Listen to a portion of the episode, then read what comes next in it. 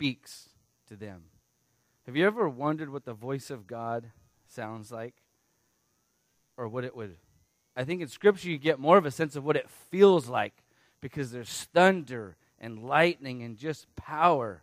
So much so as if you continue to read on chapter 20, the nation of Israel tells Moses, Hey, Moses, you speak to us because we cannot stand, you know, in the presence of God and hear his voice because it is so powerful.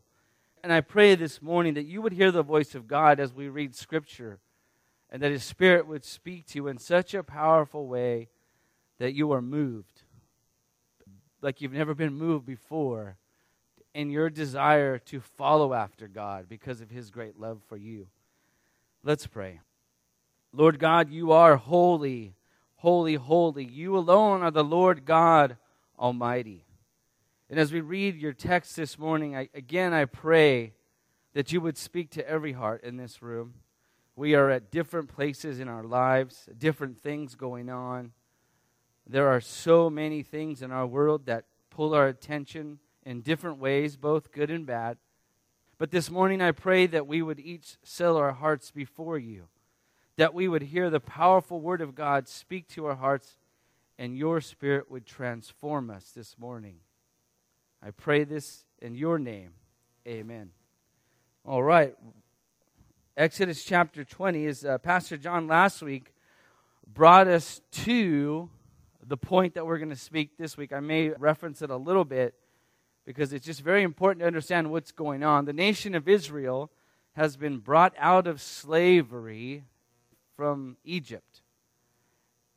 And God has done that for them. God has brought them to a place because of his great love for them, because of his promises to their ancestors, Abraham, Isaac, and Jacob. And not only that, the nation of Israel, if you remember, they cried out for a deliverer. Moses was sent, and now God has delivered them and brought them to this place before the mountain. And before the nation of Israel enters into the promised land, he speaks to them about this covenant that they are to have. And again, this is, they're already his children. And, and I want to make that distinction. It isn't that the nation of Israel kept all these commandments, so God delivered them. No, God has delivered them. Now he's laying out his commandments for them. So I want you to see that difference. Sometimes we think, well, if I do good, then God will save me. No, God saves us, therefore we do good. I hope you see the distinction. So let's go ahead and read the text, starting in verse 1. We're going to read just the first six verses, and we're going to cover just two of the Ten Commandments this morning. So let's read. Then God spoke all these words, saying, I am the Lord your God, who brought you out of the land of Egypt and out of the house of slavery. You shall have no other gods before me. You shall not make for yourself an idol or any likeness of it, what is in heaven above, or in earth below, or in the water under the earth. You shall not worship them or serve them for I, the Lord your God, am a jealous God, visiting the iniquity of the fathers on the children, on the third and the fourth generation of those who hate me, but showing loving kindness to thousands, to those who love me and keep my commandments. And so that's what we're going to look at this morning. Those two commandments. There's just a lot packed in there, and hopefully we are able to cover it all. They look like two simple commands. Don't they have no other gods before him? And don't make any idols. You know, you might be saying, yeah, I could check, check. I've done that. Pretty good. Well, let's look exactly what it means. And let's first do this. We're going to look at what did it mean to the nation of Israel as they stood before God? And then we'll see how does that apply to you and me today in 2018, or even does it? So let's look at that. Let's go back to verse 1. So again, God is, is going to lay out the terms of this covenant contract that he is entering into with the nation of Israel. So that's number one. If you look at it, it says, Then God spoke all these words. And it doesn't even say commands, it says words, right?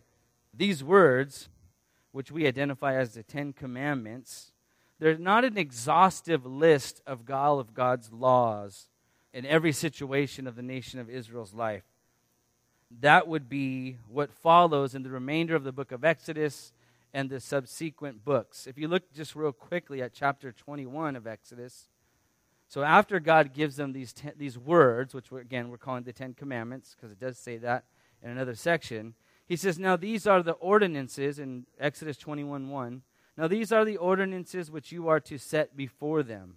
So he's going to give them a bunch of other commands for every situation in life. You see, the law really consists of 603 commands to the nation of Israel. But these 10 that are set before us here are more like the constitution for the nation of Israel, meaning they're, they're legally binding in a basic and foundational way. It's more like our constitution. We have a constitution, then within that, then there's other laws. We have, I don't even know how many laws we have in our nation, but we have more than 603. We probably have more than that just in our, the county of Riverside. So these are just kind of like the preliminary, the foundation commandments that everything else hinges on. And if you remember what Jesus said, there were he he brought it down to just two commands: love the Lord your God with all your heart, mind, and strength, and love your neighbor as yourself. On those two hinge all the hinge all the commandments of God. And as we go through the Ten Commandments over the next few weeks, you will see that the first four commandments deal with our relationship and the proper way that we deal with God, and the next six deal with how we interact with each other, with our fellow human beings. And again, this is God's covenant that He's laying out for the nation of Israel. And in verse 2, He says, I am the Lord your God who brought you out of the land of Egypt, out of the house of slavery. So God declares how this covenant is to be inaugurated. Because I have brought you out of the house of slavery, because I have saved you, now your end or your part of the bargain of this covenant, remember John talked last week about the covenant that we have, is to follow God in these ways. That's our part. He's brought them out of slavery. He's redeemed them. He's saved them. He's loved them. He's chosen them to be his people again, not because they kept the law. This is before the law. If you think about it in your own life, God chose you, pulled you out of slavery to sin, has redeemed you and saved you because why? Because you kept the Ten Commandments? No. No, because he loved you. Now, therefore, because of his love, we follow him. In the same way with the nation of Israel here. And again, as I mentioned before, when they were in Egypt, they were crying out for a deliverer. So God has delivered them. He says, I'm the Lord your God. I brought you out of Egypt and out of the house of slavery. Therefore, in verse 3, he's going to tell them how they are to relate to him, how they are to worship him.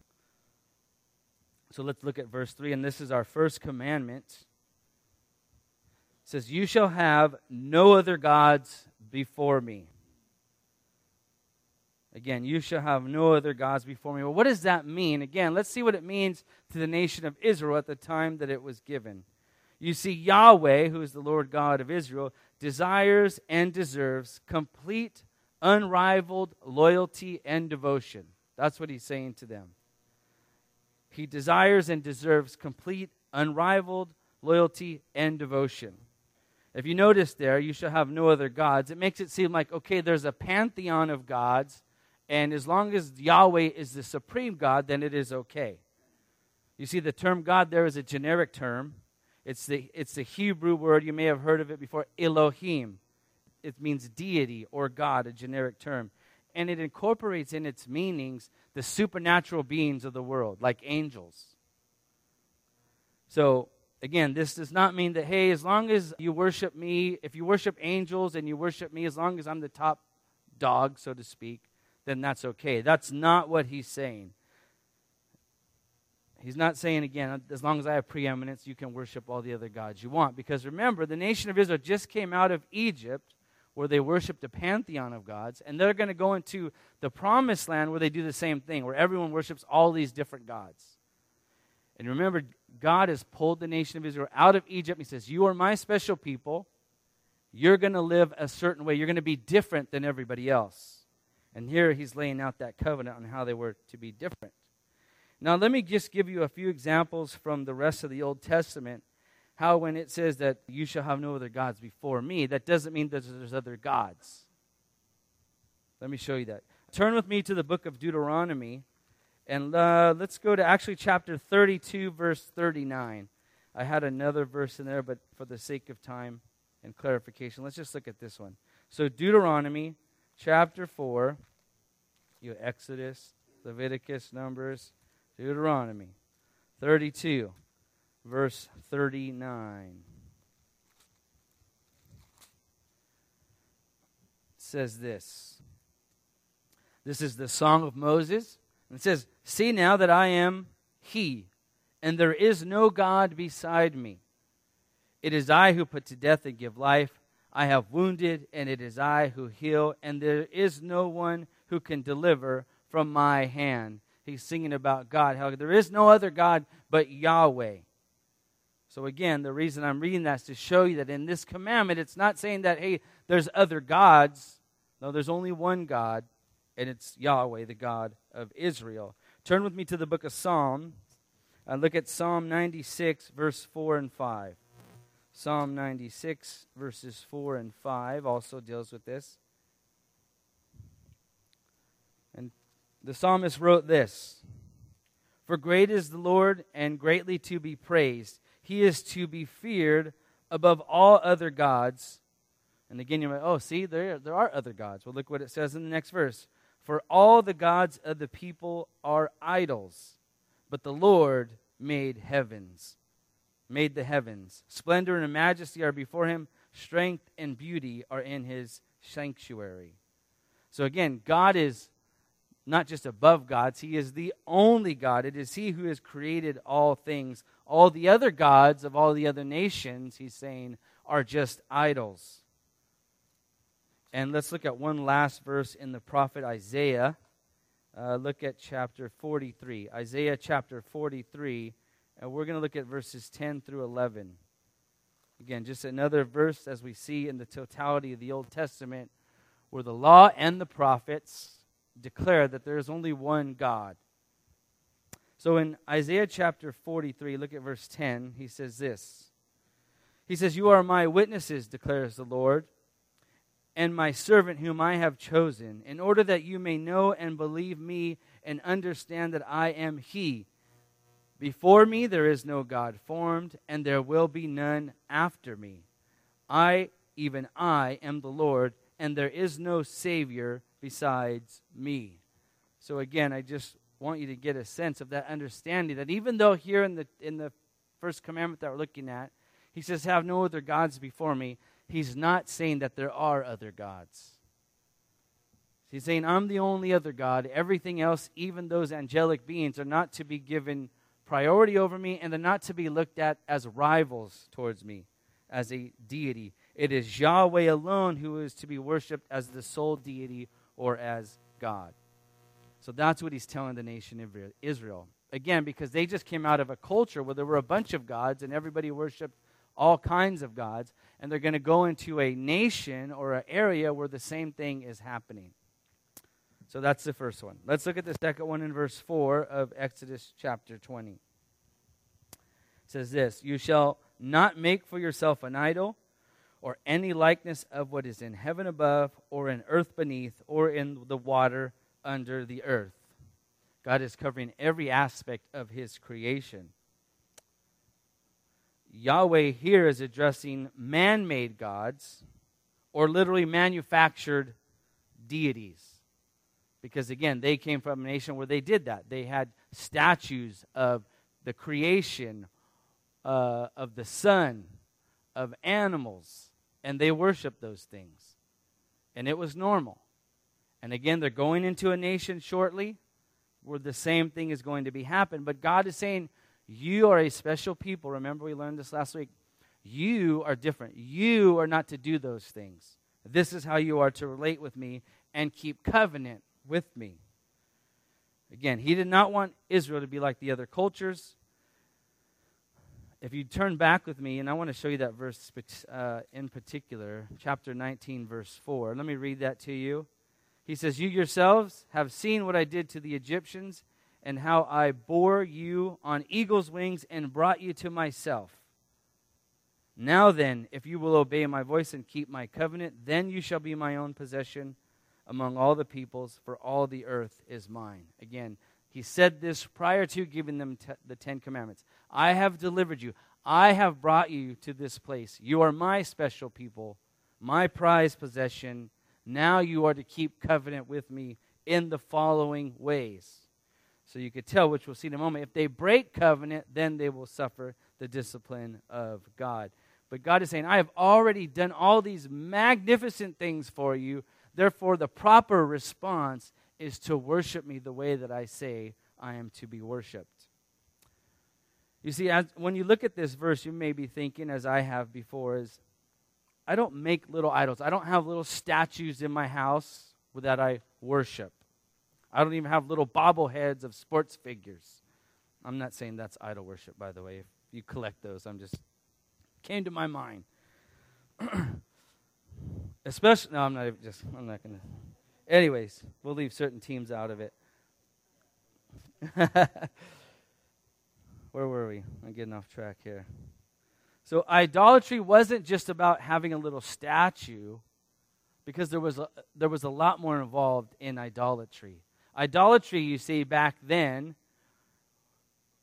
was more than a statue, it was a whole religious system. It was a style of life. It was a lifestyle. That's why he says later in verse 5 you shall not worship them or serve them. So it's not about just bowing down before it, it's about serving them. And so, what I want to do right now is take you through a, a few comparisons of ancient idolatry and what they actually did and what they believed about idols and you will see a similar comparison with the way some people, and maybe sometimes you and me, can look at our religious experience or what we believe about religion. So, let me just give you three, three different examples here. So, when a idol was carved in ancient times, uh, there was a ritualistic incantation said over the idol, and it was believed that the spirit of the deity or the essence of the deity would inhabit this idol. So when they had the idol before them, they actually believed they were talking to their deity, and their deity could communicate to them through this idol.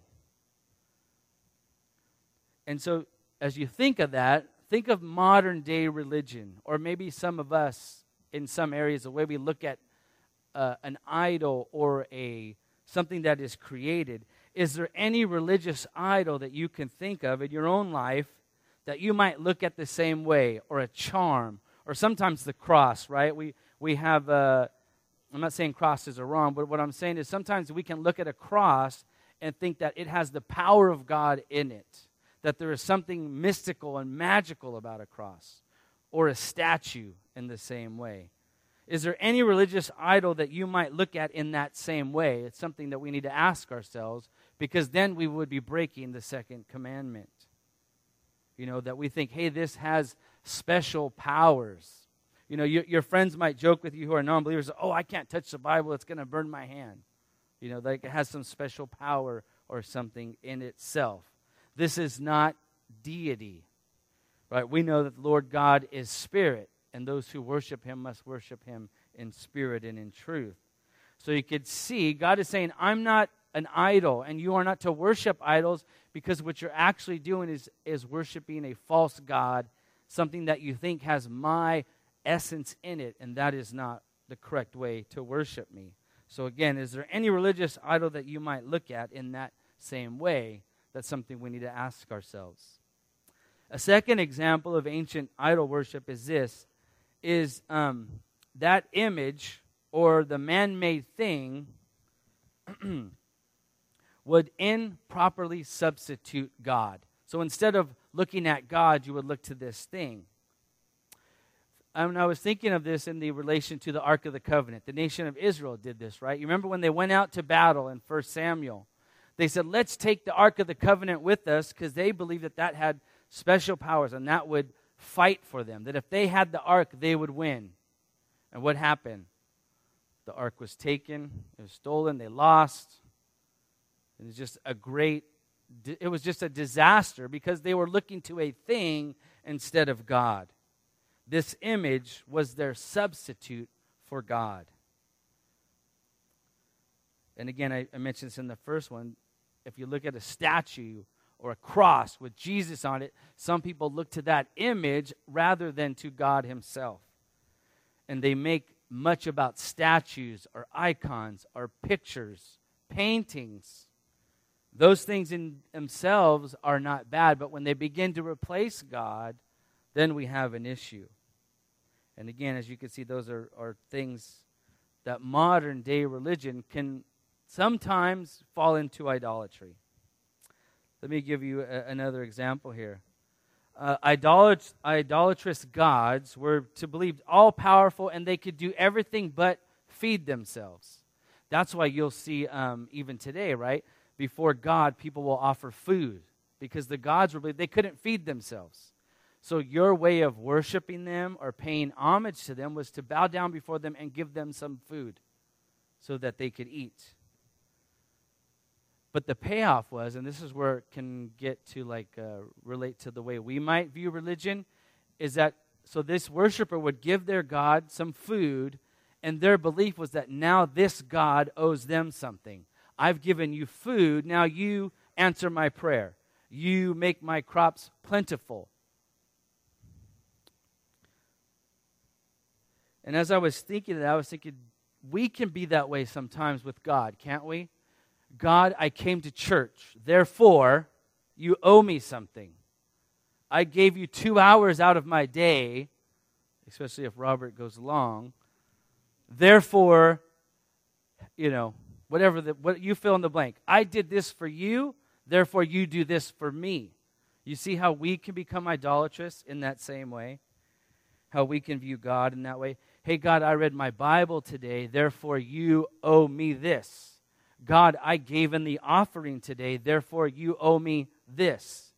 God does not operate that way. And this is why God is telling the nation of Israel, You shall not make for yourself an idol. It meant more than just making a carved image, it was this whole lifestyle of religious worship. Because again, sometimes we view God that way and we can hold religion that way. Is that if I show up to church today, then things are going to go great. If I read my scripture today and do my daily devotion today, things are going to go great. That's not the way God operates. God saved us already before we did anything.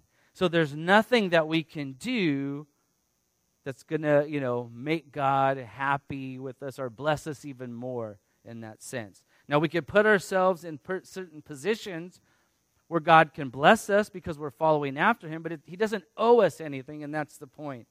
Because in idolatry, they viewed their worship as I do this for the, my God, and He's going to bless me. And so, again, we have to be careful in our hearts, in our minds, that we don't look at God that way. Right? And I pray you don't. I pray you don't think, hey, I came to church today, so you know God's going to do A, B, or C for me. That's the wrong way to look at coming to church. We come to church, I hope, to worship the Lord God for all that He's done for us and expect nothing in return. I mean, in the songs that we sing, we never sing, Hey, God, we do this and you get to do this for us. You know, it's like we're just saying, You are holy, Lord God Almighty. Worthy is the Lamb. Worthy is the Lamb. That's it. The fact that we even get to say that is awesome if you think about it. That God Almighty, the Lord of all creation, would, would be here listening to us and receiving our praises is unbelievable if you think about it. so, again, this is not true worship, this idolatrous worship that uh, God is laying out to the nation of Israel. One last comparison from idolatrous worship to how we can relate it to ours.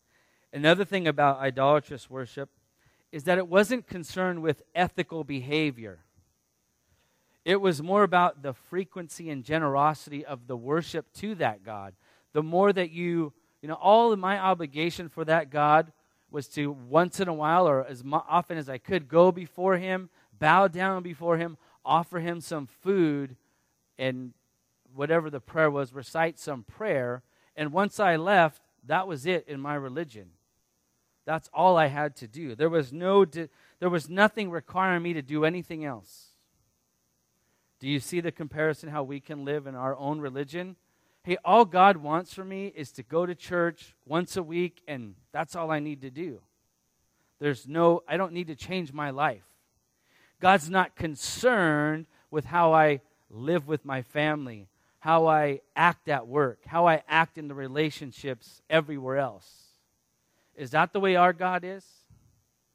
No, He's not. God does care about our ethical behavior. matter of fact, Scripture tells us that our ethical behavior really shows what we really believe about God. So if you're under that thought that, hey, as long as I go to church, it doesn't matter what I do outside of church, that's an idolatrous worship. That's not the God of Scripture.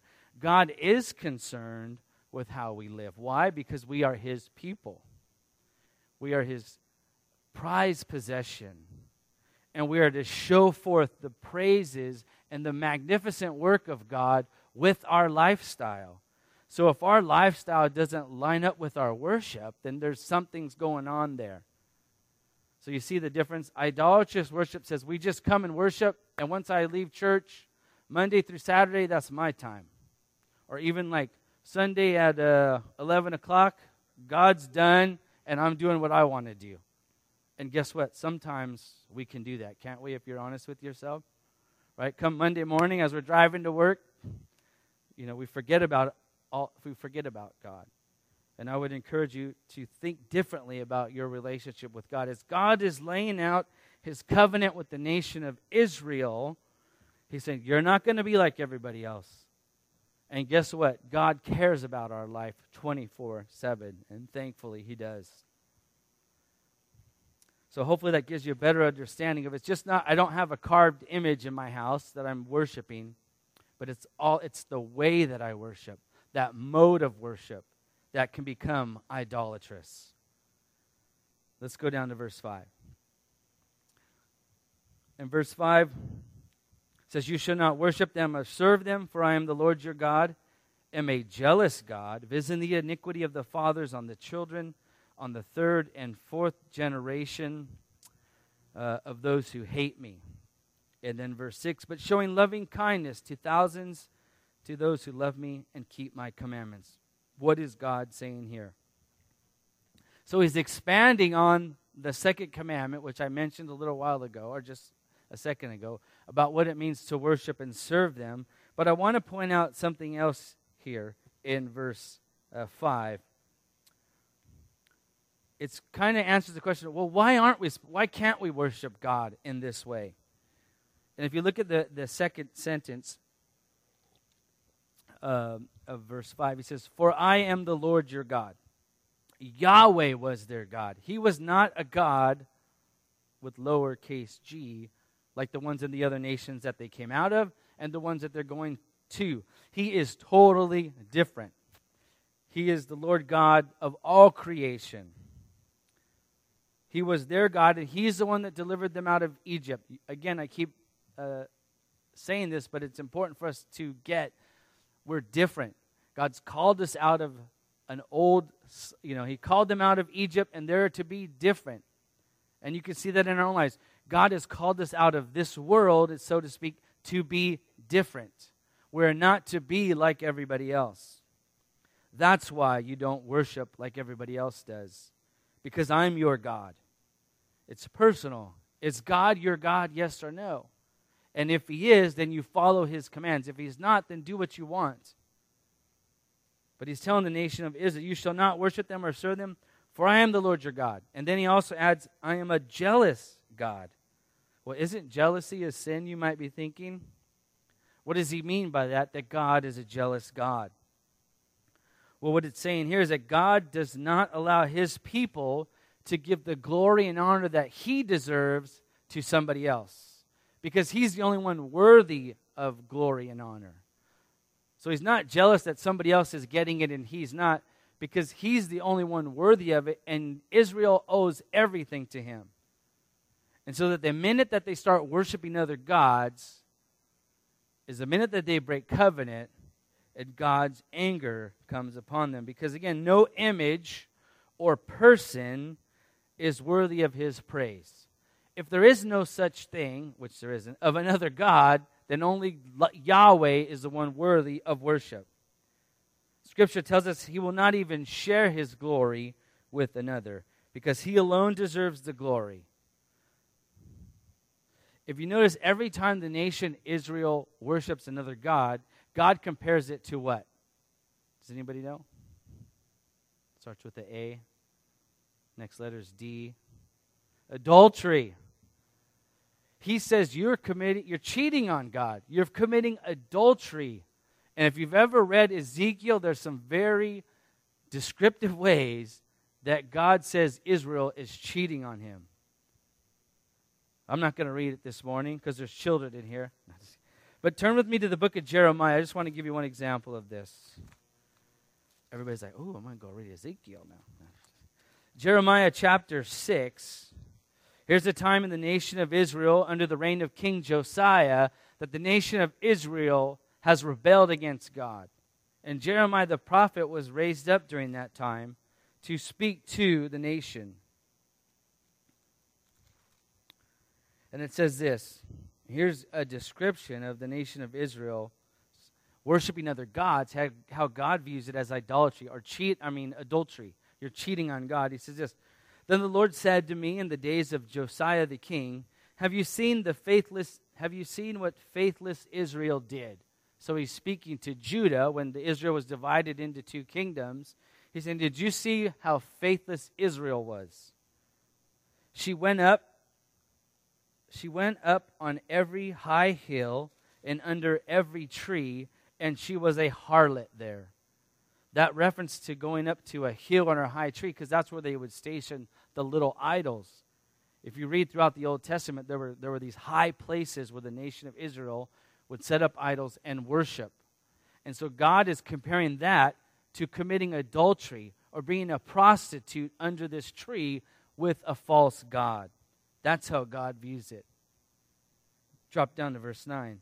And it came about because of the lightness of her harlotry that she polluted the land and committed adultery with stones and trees, because the stones and trees were the idols. So God's saying they committed adultery against me by worshiping another God. That's how God looks at idolatrous worship. That's very powerful imagery, if you could imagine how you would feel if your spouse were to cheat on you, how betrayed, how broken, how disgusted you would feel. You would lose trust for quite some time if it would ever be repaired. And God views us worshiping other things in the same way. I didn't mention this, but it says when it says you shall have no gods uh, before me, that word there actually means face. So, like before my face, before my eyes. You're cheating on God right before his eyes. And if you think about it, we actually are. If God can see all things and knows all things, we're doing it right in His plain sight, even when we think we're hiding it. It's just the, the graphic imagery is very powerful for me to think about when I, you know, if I were to worship another God or put something in front of God, how He views it because I am His possession. So let's let's continue on. So what are the results of this? Here's here's a uh, in verse 5 and verse 6, God actually tells them how he will deal with them if they commit adultery against him.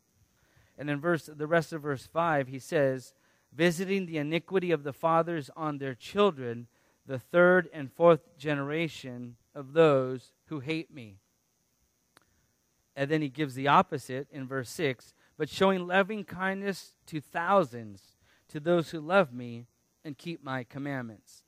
Now, it's not saying that if, if I sin against God, me, that my son and daughter will pay for my sins. Like the penalty will be brought upon them.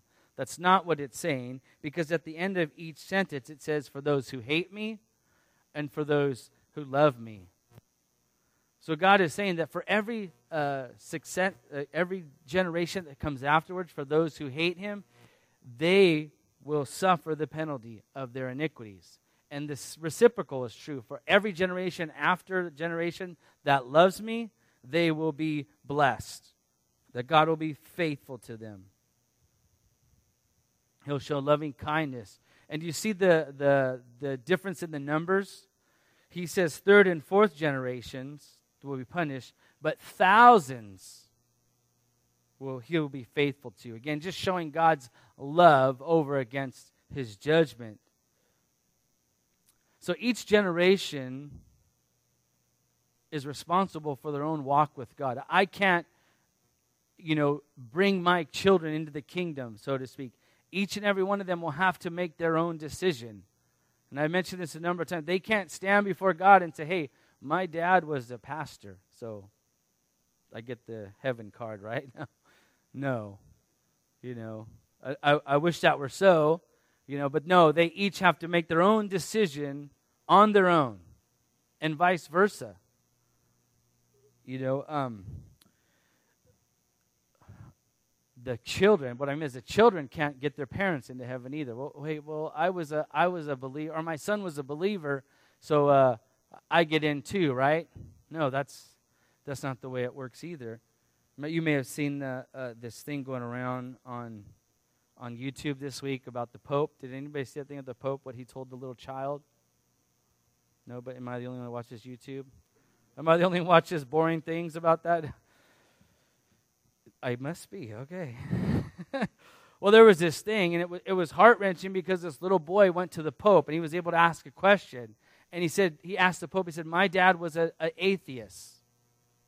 Basically, is he in heaven? I mean, what do you say? I mean, it's a little kid. He's, he's heartbroken. Um, the Pope basically told him that, you know what, because your dad baptized you and, and your brothers and sisters, well, then he showed that he, he, you know, he did a, a great act, so he gets into, he's, pro, he's in heaven. I mean, nobody really knows. Only God knows. And I get it. You don't, you don't want to say, well, no, hey, son, you know, your dad was an atheist. He's probably not, he's, you know, he's burning for all eternity. Obviously, he's not going to say that. It's sensitive in what you're going to say. But you can't mislead people either. You know, each generation will be responsible for their own their own relationship with God. Now, we as parents, I want to say this is we could put our kids on a good path, right? We can be good examples to them and make it hard for them, and so to speak, to fall away from God, you know. I remember I heard a pastor this week talking about that. He said, Hey, my parents, you know, they took me to church uh, twice on Sunday. They got me involved in this and that. So it was really hard for him. They, they read the Bible out to like eject himself out of that. They put him in a good place. He said, They put me on a downhill slide towards righteousness. I like that. And I hope I've done that with my children.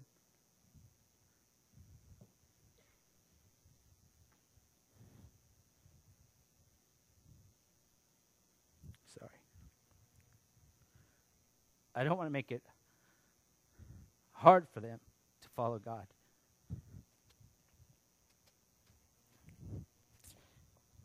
Okay. All right. So, sorry about that. But our lives have ramifications on our children. So we need to be careful and watch our lives as well. It doesn't mean they're going to pay for our sins, but they can suffer for some of the things that we've done, right? I mean, the effects of our sins have some effect on them, but not on eternity, not the eternal ramifications. So it's just a warning to us as parents to watch our faith, watch how we live. Are we putting our children on a downhill slide towards righteousness, or are we making it hard for them to follow after God? Because you and I don't do it. So, what example do they have in, at the home? I hope my example can be shown worthy. Ultimately, it is their own responsibility, though. I mean, uh, they all we all have our own responsibility to God and following after God. And, and there's only so much we can do as parents. So I know a lot of us wish, hey, I just I wish I could put my kids in the kingdom. All right. So those are the first two commandments. So how do these first two commandments apply to us? Let's get into a time of application and we'll close with this. Number 1. If you're a believer and you've kept covenant with God, we're called, one of the ways that we do is we're called to worship Yahweh only. He is the only God that we worship. He must have preeminence in our life. And again, we may not worship a, a, a pantheon of gods, but there are things that can take the place of God in our life. And God needs to have preeminence. Over and over again, Scripture talks about that. And I'm going to give you three examples of where it does do that. Turn with me to the Gospel of Matthew. We're going to find our three examples uh, in the Scripture this morning here.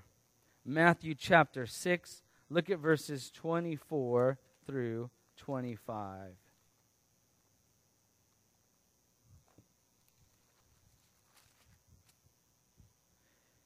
In Matthew 26, verses 24 and 25, Jesus is saying that God must have preeminence in our life over our finances. Sometimes our finances become, can become a God to us. Look at what he says here. Uh, I think that's the wrong verse, isn't it? What is it? It's Matthew 6. I'm sorry. I got a lot of verses going on. It's Matthew 6. Yeah.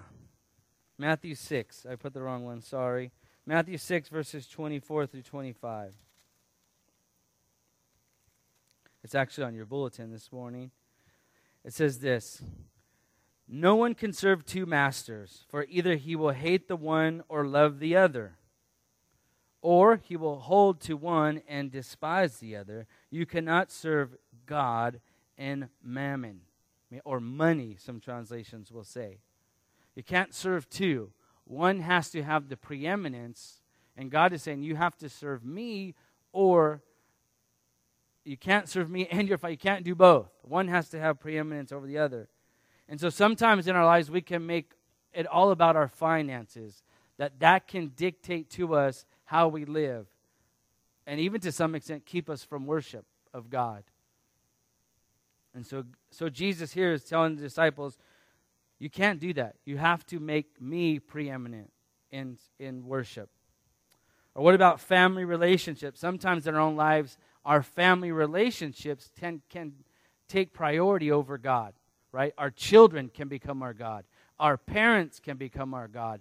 Our spouse can become our God. Meaning they are more important to us than our relationship with God. And in our culture, that might sound harsh, right? Like, what do you mean by that? Um, uh, well, let's just, I'm just going to put it simple that in an individual believer's life, God must have preeminence. It's all about God. And I, this is a, then your spouse, then your children. God, spouse, children, then family. That's the way Scripture calls us to live. Sometimes we get it reversed, right? Our, sometimes our children come before our spouse, and then God's way down here. Look at what Jesus said in Matthew 10, verse 37. He says, He who loves father or mother more than me is not worthy of me. And he who loves son or daughter more than me is not worthy of me. So I wasn't just making that up. God must have preeminence in our life over every other relationship. I know I've told this story a bunch of times, but I'll tell it again. That was uh, one of the things that drew me to Mindy when we were dating. You've probably heard this, so I'm sorry. And I don't want to embarrass her, but I'm going to. Sorry. Is that when we were dating and I was like calling her, like just to say hi, like a good boyfriend, uh, she's like, hey, uh, don't call me at this time. These are my words. Basically, I'm doing my devotion. Like, I'm spending time with God. I was like, what? But I was like, well, that's awesome. She's putting God before me. Could you believe that? Yeah, I couldn't either. She makes God more important, and she still does to this day. And you want to find a good spouse, that's what you look for. That God is the most important person in their life. I know when, when I've d- done some marriage counseling and I say that, hey, if each of you put God first and you grow closer to God, then you two will grow closer together. But when you, it's all about you and not God, you start drifting apart. So you know you have a good relationship if that person puts God first. Because if they put God first, they're going to do what God says. And God tells the husband to love his wife, right? Like he loves his own body. And he tells the wife, what does he tell the wife? Husbands all know this. No one's going to say it because I'll say it because I'm way up here. No, it tells it to honor your husband, to submit to your husband. But you're going to do that because he loves you and he does everything for you, and it's easy for you to do that. That's what that's what Scripture says. So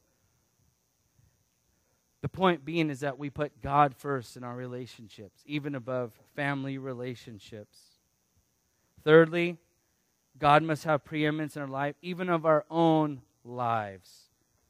Even of our own lives. And hopefully I got this verse right. Uh, I this one I put Matthew 16. Did I get this one wrong? Probably did. Matthew 16. Oh yeah, Matthew 16 verses 24 and 20 through 26. Jesus said to his disciples, If anyone wishes to come after me, let him deny himself, take up his cross, and follow me. For whoever wishes to save his life shall lose it, but whoever loses his life for my sake will find it. For what will a man be profited if he gains the whole world and forfeits his soul? Or what will a man give in exchange for his soul? God must have preeminence in your life, even over your own self. Meaning, you can't be so selfish with all of, with who you are that you put your own desires before God's desires. God has to come first in our life above anything else. This is what it means to worship the Lord your God only. He comes before anything, before work, before family, before your own self. And you could fill it in with anything else that you want in there. If those things are drawing you away from God, or you look at those things greater than you do God, then our, your, your covenant with God, your relationship with God is off. And thankfully, God is there to help us fix it and to forgive us when we do that. Because we can all do that at certain times in our life. But don't stay there. Don't stay in that area. So, how do the first two commandments apply to us? Number one, we are called to worship Yahweh alone. Again, He has preeminence in our life. Secondly, we are called to love the Lord God with our entire being. Again, in Matthew 22, look at verse 37. Matthew 22, verse 37. This is where Jesus said uh, to the, uh, the rich young ruler, I think it was, or to the Pharisees, about what is the greatest law. And I quoted this earlier. He said, You shall love the Lord your God with all your heart, with all your soul, and with all your mind. This is the great and foremost commandment. Do you love God with all your heart, all your mind, all your soul? Everything, your, just your entire being, we are to love God. So, yes, the, the first commandment, these first two commandments do apply to us. That's how we're called to that's worship that god is everything to us. Before anything else in your life god is important. And so just ask yourself do you love the do you love the lord your god that way? Thirdly we do not make yahweh into an image of our liking. Again a lot of the idol worship was that they would make it into a something that they enjoyed seeing or something that they liked. And I didn't mention this earlier. That was part of the idolatrous worship.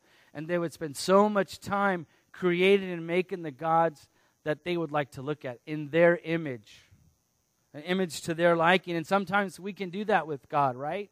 We start making excuses about our lack of commitment to God and start making God in our own image of what we think He likes and doesn't like, or He allows and doesn't allow. Just like in the scriptures that I read, they seem harsh, don't they, sometimes? We're to love God more than our mom and dad or my children. He's to have preeminence over everything, but that's what scripture says. This is what God deserves. He saved us. Don't forget what He's done for us and how much we owe Him our entire being. So it should make it easy to love God that way. So we don't make Yahweh into an image of our liking. Lastly, we worship and serve him according to the ways he says to worship him. Again, it goes back into making the God into the image that we like. You know, we can make excuses. Well, you know, God doesn't really care if I, you know, I don't pray or I don't read his word or I don't go to church or I don't treat my wife correctly. Right? Does he? Does he care about those things? Again, that's an idolatrous form of worship where, hey, I go and do my, uh, you know, I pay my whatever, you know, my time or I give some money and I could do whatever else I want in worshiping and serving God like they did back in, you know, ancient idolatrous ways. No, God cares about every aspect of our life, and Scripture speaks to most every aspect of our life in our relationships, in, our, in our, the way that we relate to people at work. All those things are part of worshiping God. God cares about our entire life. Therefore, we are to worship Him and serve Him according to the ways He says to worship Him. so, again, last four things. How do the first two commandments apply to us? Number one, we're called to worship Yahweh only, above all things. Secondly, we're called to love the Lord our God with our entire being. Thirdly, we do not make Yahweh into an image of our liking. And fourthly, we worship and serve him according to the ways he says to worship him. Let's pray. Lord God, Lord, we come before you knowing that we have failed you in these areas of our life at one time or another, and maybe even now. And I pray specifically, Lord, for those of us in the church who, who name your name, who say we believe on you, who say that we've been saved by you. I pray, Lord God, that you would help us to love, to keep covenant with you, that you would help us to worship you alone and nothing else. That you would help us not to make any images in our life that would take your place. That we would not let people or things in our life take your place. Not because we're trying to earn your love, but because you love us. And because that's how we show our love for you. Help us to do that, Lord God. And when we fail, help us to run to you right away and ask for forgiveness. I pray, Lord, for some of us that we need to grow in these areas of our life, that we let so many things crowd you out. Help us, Lord God, to follow after you, to learn more about you, to want to and desire to love you and to follow you more than we do now. And Lord God, I also pray this morning for anybody in this room who does not truly know you, who doesn't worship you as the only God and maybe not even believe in you. I pray, Lord, that you would speak to their hearts, that you would soften them, that you would soften their, their hearts so that they might follow after you. They might cry out to you, asking for forgiveness, asking for deliverance as ancient Israel did. And they would find you to be a loving Savior. That is my prayer this morning, Lord God. We love you, Lord, and we thank you for taking us out of the bondage of sin and delivering us into your marvelous kingdom. May we glorify you with the lives that we live because of all that you've done for us. And we pray this in your name. Amen.